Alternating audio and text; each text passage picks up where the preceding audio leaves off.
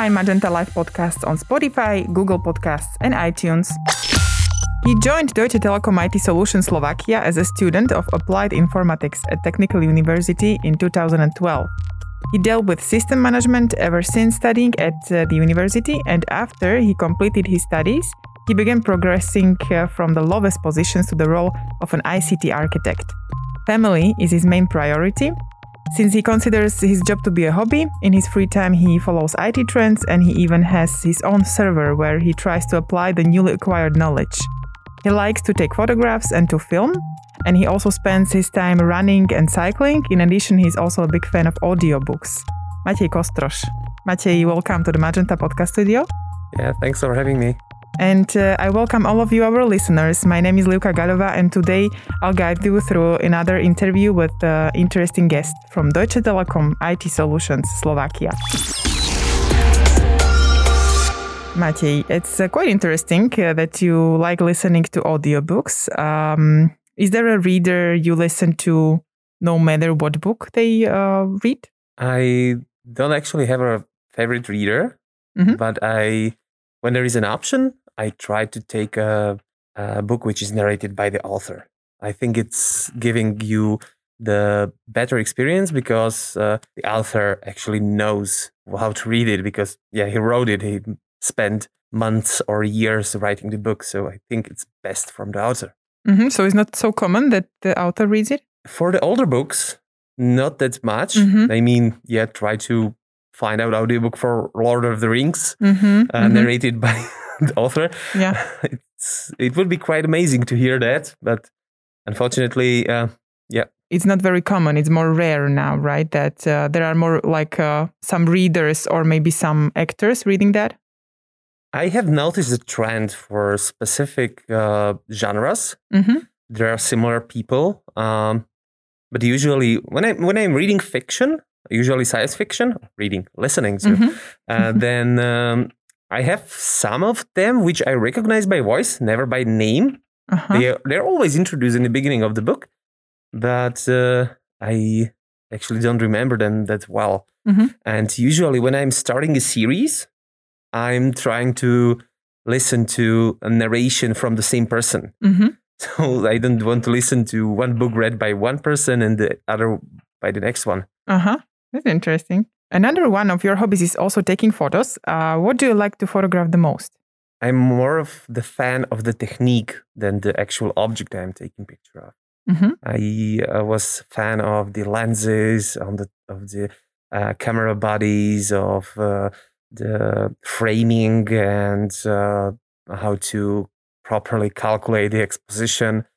Um, and uh, yeah, I try to take took photos of things which were near to me because I was starting when I was a student, so I didn't have much time to go around uh, uh, historical Europe to take photos, or mm-hmm. um, I didn't have any contacts to models to take the photos of them anywhere. Uh, so uh, I mainly focused on the on the technique, as I said, and currently, um, it's still there is still some problem with the lack of time and uh, these kind of resources I mentioned. So mainly, I'm I'm familiar photograph. So. Mm-hmm.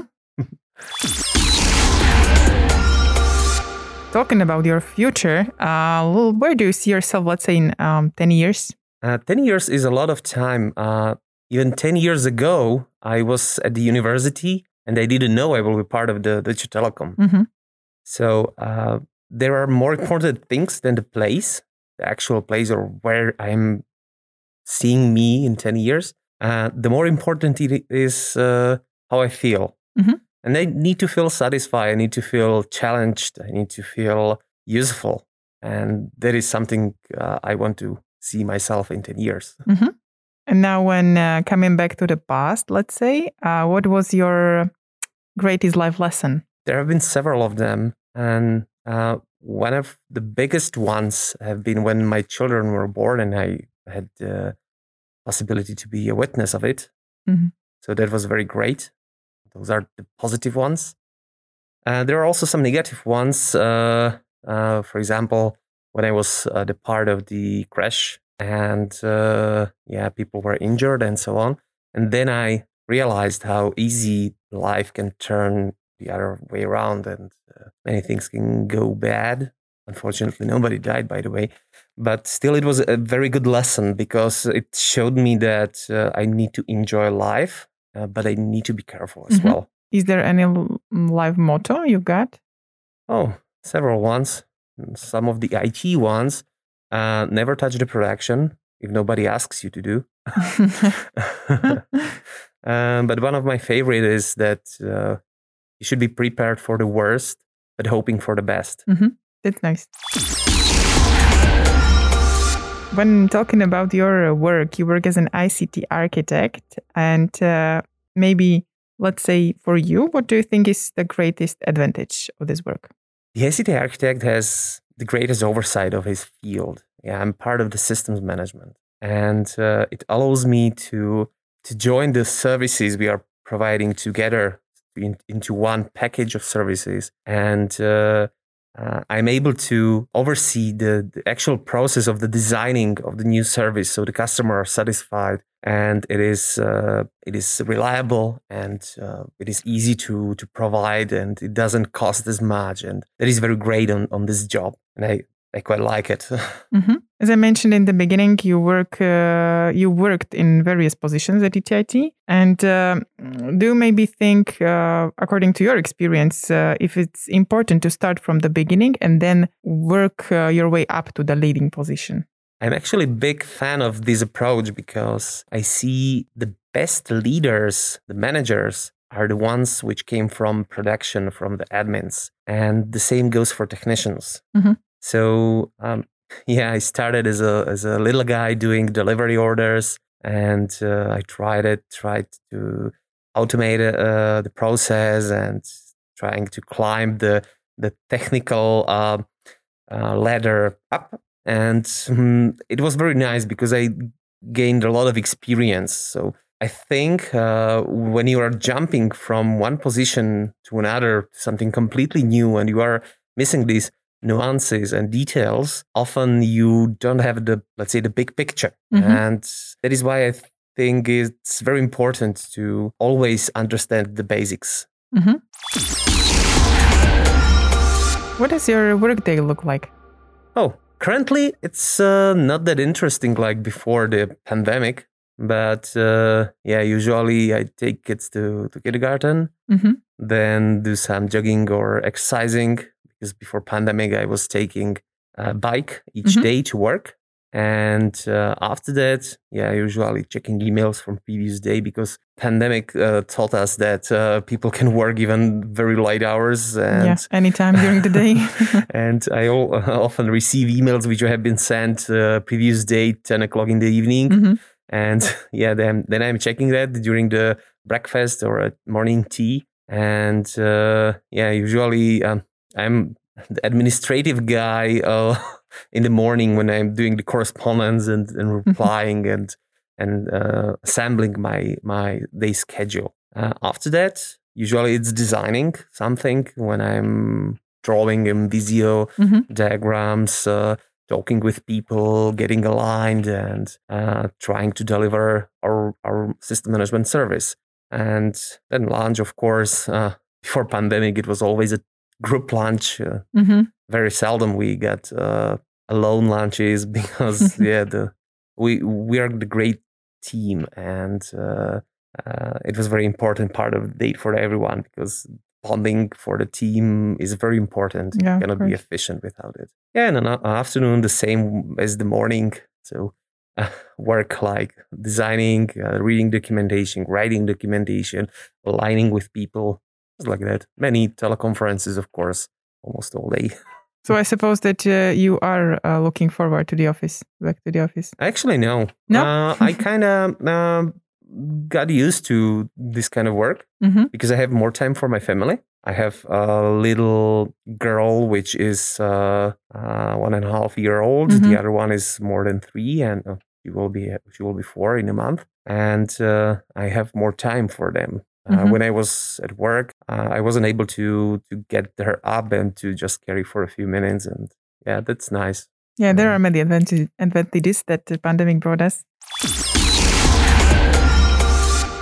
So you've been talking about uh, your family, your private life, uh, but uh, what does being a member of the Magenta family mean to you? I really like the idea that the company tries to bring people together in, in a form of the family.